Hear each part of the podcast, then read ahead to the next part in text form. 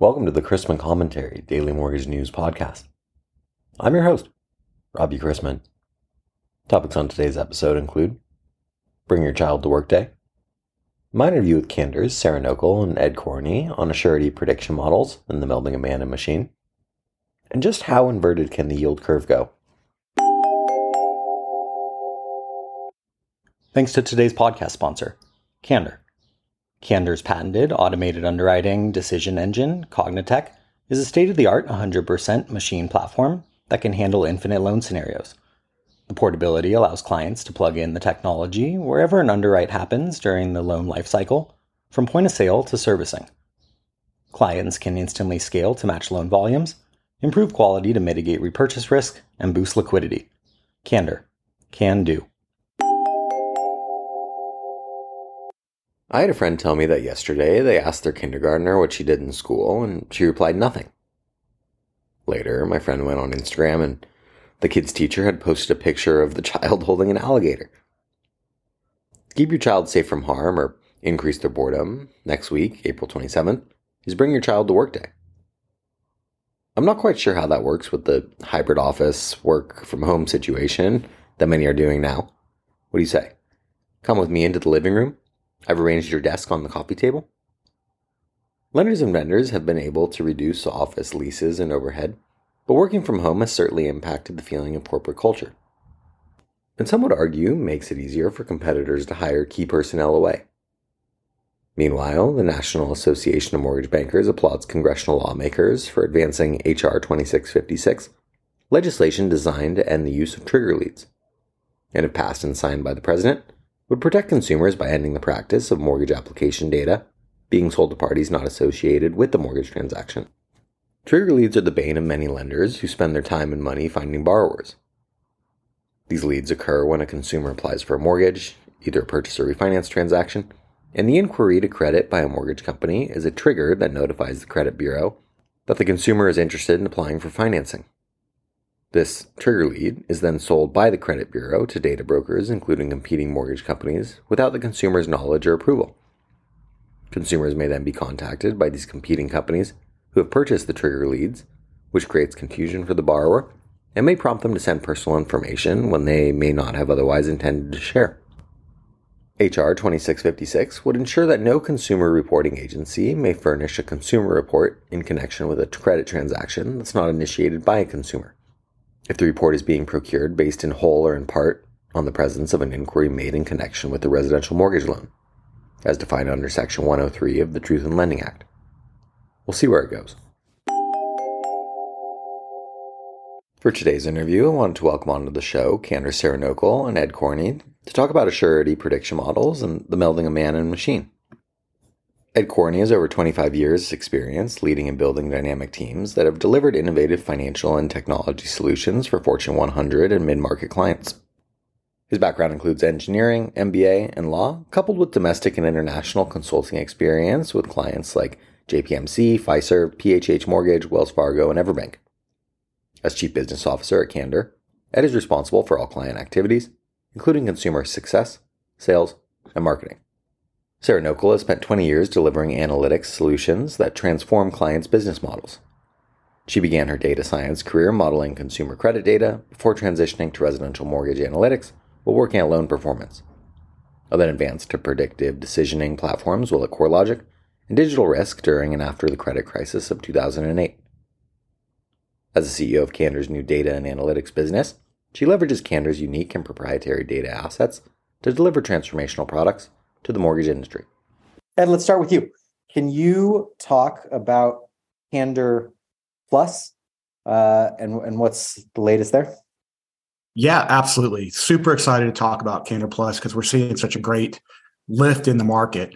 What we have done is we have taken our patented CogniTech decision engine and paired it with Candor trained personnel so that we're not just solving for the underwrite, we're actually able to support almost all the activities from setup through closing for our clients.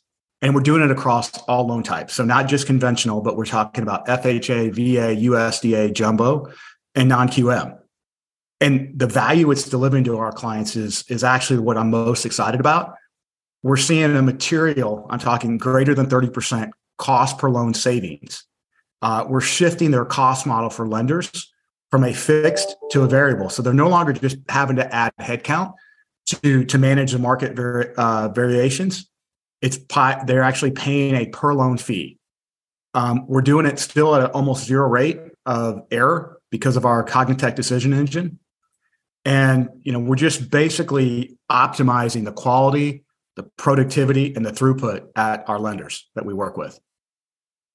You had mentioned before we hopped on here that uh, CogniTech, you know, it's kind of an extension of CogniTech in this this man plus machine, uh, you know, ecosystem that you're creating. Can you expand on that a little bit for our listeners? Yeah, absolutely. So what we did is, you know, what's interesting, Candor has evolved because we listened to our partners, we listened to the lenders, and actually Candor was built because we listened to our lenders. And so one of our long and early standing clients came to us and they said, Hey, look, we love the productivity lift. We went from underwriters touching two loans a day to Candor LES getting six to eight loans a day. And they said, We'd love to extend that productivity, that same quality, that same consistency all the way up in the loan fulfillment process and all the way to the back end in the closing process. And so with that, it's been nine months ago, we kind of created a Skunkworks project. We took Six Sigma principles. Uh, I'm, I'm a Lean Six Sigma certified, and we built a, a solution where we are leveraging Candor trained personnel to, to do everything from setup, disclosures, all order outs, um, all the way to preparing initial docs for CD and closing. And we built the model in such a way that it absolutely reduces the dwell time in between changes in the loan file. And so in most cases, there's less than a two hour uh, SLA on anything that changes in the loan file, having uh, a, a kind of what we call a read, ready, react file back in the lender's hands. Sounds like it's going to be very helpful. Sara, I want to get you in here, and you uh, are soon rolling out to clients a, a surety prediction model. Can you explain what that is? Absolutely. So, what we have done is we've taken hundreds of thousands of loans, um, all kinds, and we have modeled um, what is the predictive factors that can tell you whether or not a loan is going to get approved. Um, and what we've done in building this model is you can now um, say you are maybe a loan officer or even a realtor having a conversation with a borrower and trying to get them comfortable enough that they can get a loan, that they are willing to go through the loan for approval. Um, so uh, the, the model does a couple of things. It, it only uses a couple of data points, things that a borrower should know about themselves and what they're trying to get in terms of, you know, size of loan, how much down payment. Um, and it not only tells them what's the likelihood that they'll get the kind of loan they're asking for, the model reverse engineers itself. And it also tells them what could they improve to boost their likelihood. So, could you add a few more um, points on the down payment? Um, should you try to reduce your your debt by a couple hundred dollars? Um, it'll give them some parameters to know if they did this, they might boost their likelihood of approval from 70% to 80% or something like that.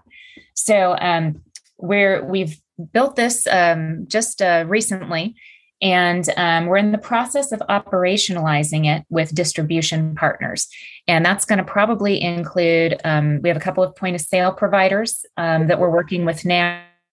Um, we're also open to all kinds of other use cases. For example, uh, you could use it on your active pipeline if you're a lender to predict pull through rates and manage the hedge. I mean, um, you know, likelihood to be approved combined with how far in the money a particular um, rate is, and maybe the milestone could be very effective in terms of how many of these loans do I really need to hedge against and for how long. So there's a couple of different use cases we're exploring with clients right now. How would you like it to be used? What are what are the best use cases for your clients? Uh, I think there's a couple. Um, the one is the the individual loan by loan use case where um, or maybe it's not even a loan yet it's it's a prospective borrower and you're giving them the confidence to go through the process um, or even coaching them on maybe things to improve the process for them Um, and that could happen at a point of sale. I think it could even happen during um, lead generation or even um, for those who purchase leads, being able to value whether how good the lead is. Um, that's another use case for it. On the aggregate side, if you wanted to use it on your entire pipeline, there's the hedge management. You know, get a get a report on a daily or weekly basis that tells you um, what the likelihood of pull through is of the current pipeline and how in the money those loans are. That's another use case. In terms of timelines, when will that be available to clients? When will that be available to point of sale providers? So the pipeline model is available now to LES clients, um, to, to, clients that are already already using Candor's loan engineering system. Um, it can be provided simply because we already have an integration to their LOS, and so it's very easy for us to produce the report. And then, as far as being able to use it outside of the LOS, such as in a point of sale, um, we're still working with some distribution partners. I imagine it's going to be a little um, while, you know, depending on their timelines, uh, to be able to incorporate it into their platforms. So I don't have a date yet there. Sounds good. Ed, I I want to follow up on something you said earlier in this interview because you hear about it from time to time. What is Lean Six Sigma, or you know, if it's a is it a managerial approach? Is it an organizational structure? What what is it? Yeah, great question. So it, it, literally came out of the the manufacturing space, and it's a process by which you work and, and it's certification. To, you work to understand how to reduce waste, um, how to optimize a process, and have continuous improvement throughout. And so we we leverage those same concepts in in how we stood stood up and built our Candor Plus um, mortgage fulfillment service. And so the concept was we have continuous improvement. So we're always looking to optimize. And we also built it such that there's no dwell time or waste in between the various steps. Just as an example, with our first client, um, they had about 13 hours of human touch time to to uh, fulfill a, a mortgage from setup through closing. Um, once we introduced the Candor Plus process, that time for their team was reduced to just a little over four hours. So they went from 13 hours of time in a file to four hours on time in a file because of the, the principles and the structure that we built, which also makes it very repeatable and consistent. And so it's it's more so dealing with your interactions with clients than it is dealing with your own internal organization structure. Is that right? Well, so Candor Plus, we're not actually dealing with the borrower, just to be clear. So we don't talk to the LO, we don't talk to the borrower. What we are doing is we're taking ownership of many, or if not all, of the the the the fulfillment activities required to get a loan from an application all the way to closing. And so we're doing that on behalf of of, of the lender. And if we're doing it on behalf of the lender's processors, their underwriters, their closers, their LOAs, their setup personnel, their disclosure desks.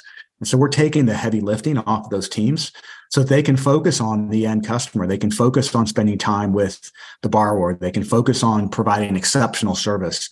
The underwriters can focus on just the exceptions and not the, the mundane tasks that they, they probably spend 90% of their time today doing. And I want to close with kind of an open ended question. Maybe you both can chime in. It's obviously a tough time in the mortgage industry right now. Volumes are down, margins are down. Can you explain why now more than ever is a good time for lenders to assess and implement technology solutions? I'll, I'll maybe take it from a Candor Plus just to start with. So part of the principles when we built this is it's got to be accretive or additive in value to lenders. I mean, right now you know, the average cost to fulfill loans over $11,000, 68% of that, according to the MBA, is headcount cost. And that number keeps going up every year. We see that number increase. And so when we built the process, we said, hey, look, we all came from the industry.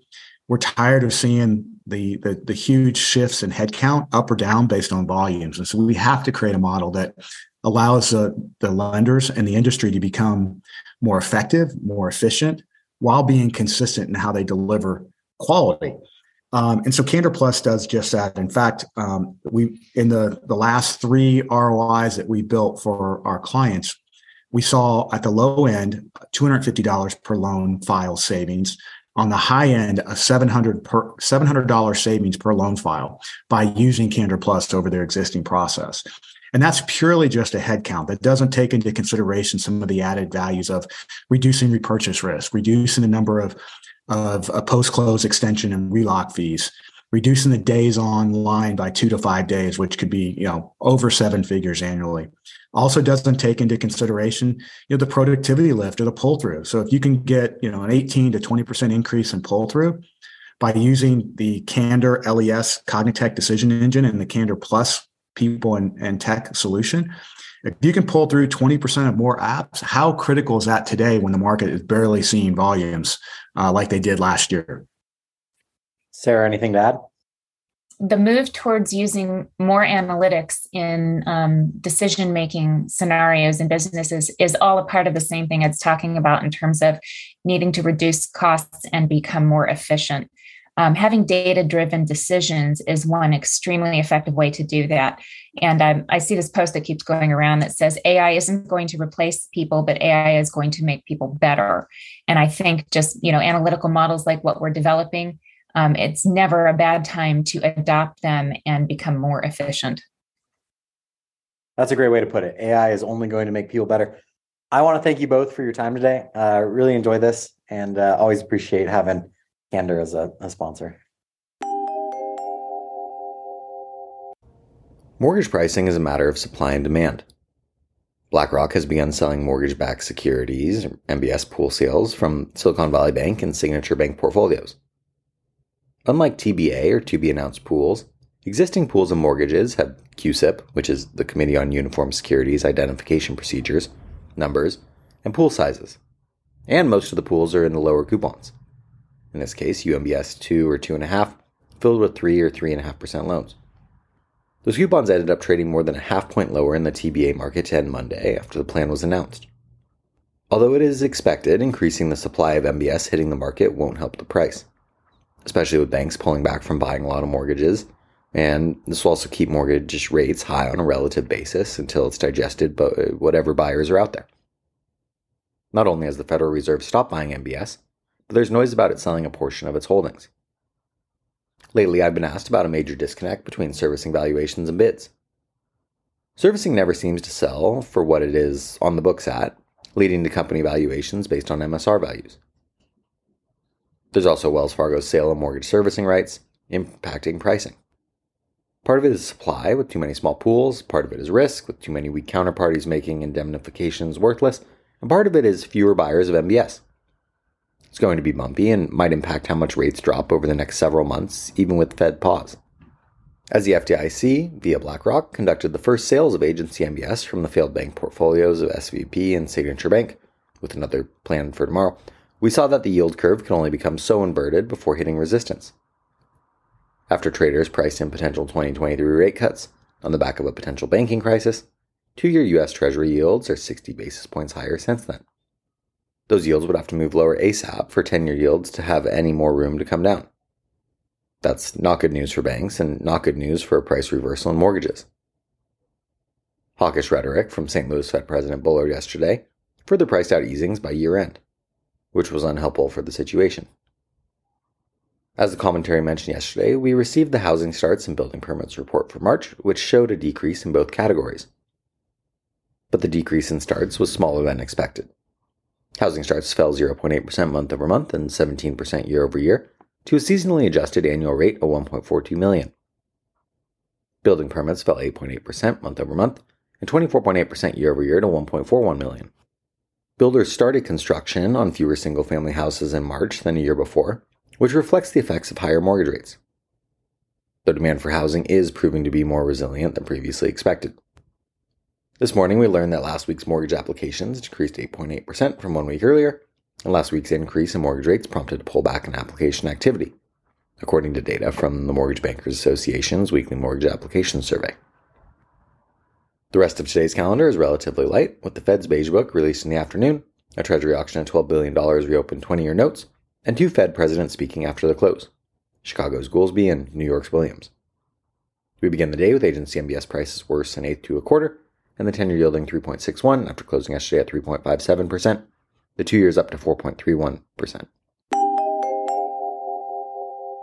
Let's wrap up with a joke and some housekeeping. What do you do if you're attacked by a group of clowns? Go for the juggler.